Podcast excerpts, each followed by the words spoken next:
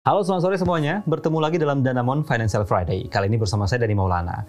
Nah, di episode kali ini kita akan membahas tentang pilihan investasi berisiko rendah buat Anda para pemula atau yang ingin mulai berinvestasi. Nah, untuk membahas tema kali ini, saya sudah bersama dengan Ken Henderson, founder dan CEO dari GetRich. Selamat sore, Ken. Selamat sore. Kita langsung mulai saja nih diskusinya. Kan berinvestasi di zaman sekarang ini kan jadi sebuah gaya hidup ya, atau tren di kalangan masyarakat Indonesia. Tapi tidak banyak nih mereka ini yang paham tentang produk investasi yang mereka pilih. Bisa kita sebut mereka ini pemula. Nah, buat mereka yang pemula atau newbie ini, cocok nggak sih kalau mereka mengambil produk investasi yang sedang naik daun? Contohnya saham atau cryptocurrency? Atau ada jenis investasi yang lebih cocok buat mereka para pemula ini? Produk investasi yang naik daun itu biasanya karena dalam periode jangka waktu tertentu trennya selalu naik terus. Istilahnya itu bullish. Hmm. Kalau sedang trennya naik terus, otomatis memberikan keuntungan dalam waktu yang singkat. Padahal prinsip investasi itu low risk, low return, high risk, high return. Nah ini adalah sebuah kesatuan ibarat dua sisi mata uang. Hmm. Jadi keuntungan dan risiko itu selalu berbarengan. Hmm. Nah kalau saham dan kripto ini kurang cocok sebenarnya untuk pemula. Nah menurut saya jenis investasi yang low risk ini cocok untuk pemula sebagai perkenalan. Nah jenis investasi yang cocok itu kira-kira seperti apa? Setidaknya ada lima produk investasi dengan risiko yang low. Dari yang paling aman itu, relatif paling aman itu deposito, terus reksadana pasar uang, surat berharga atau SBN, logam mulia, dan investasi falas. Pertama, yang relatif paling aman itu deposito.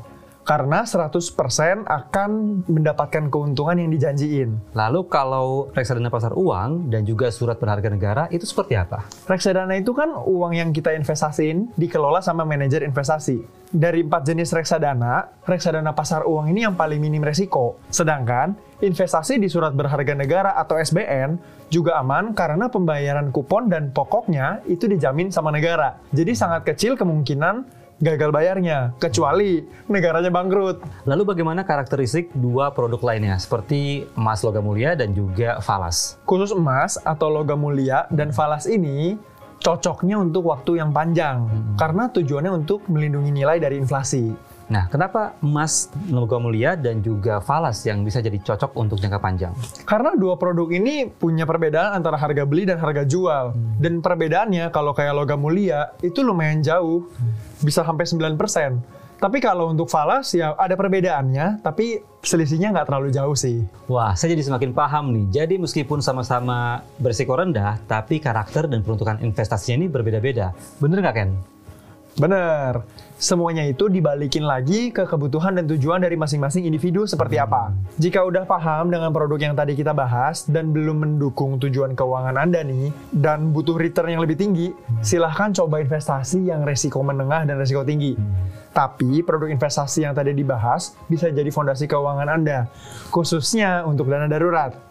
Bagi Anda yang pengen mulai coba investasi low risk seperti deposito, RDPU, dan juga SBN, bisa langsung datang aja ke bank. Hmm. Karena bank menyediakan produk tersebut. Salah satunya Bank Danamon. Baik, terima kasih banyak Ken. Ini penjelasannya sangat mudah dipahami. Jadi memang idealnya kalau mau mulai berinvestasi itu bertahap ya. Dari mulai produk investasi yang resikonya rendah, lalu bisa mulai upgrade ke produk investasi yang resikonya lebih tinggi. Jika masih ada pertanyaan atau ada yang kurang dipahami dalam tema kali ini, bisa dituliskan di kolom komentar ya. Dengan ini kami pamit, jangan lupa untuk subscribe dan juga nyalakan notifikasinya ya. Saya Dani Maulana. Saya Ken Henderson. Sampai jumpa di episode Danamon Financial Friday berikutnya. Terima, Terima kasih. kasih.